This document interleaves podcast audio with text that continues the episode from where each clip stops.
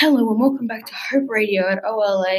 Today I'm going to be talking to you all about how the past and present affects our future church. And I'm here by again by myself for the second time running for the fourth episode without Drew, sadly. But yep, let's just get straight into this. So we to the past.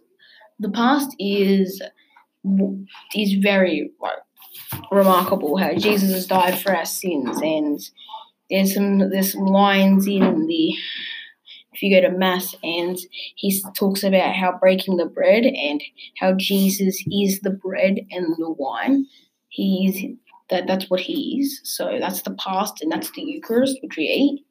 And in the present and in the present, when or if we eat the if we eat the Eucharist, then we will be able to um, go to heaven, which is in the future. So if we so, and if we keep on eating the Eucharist when we go to Mass, and if we can go and we'll go to heaven a lot easier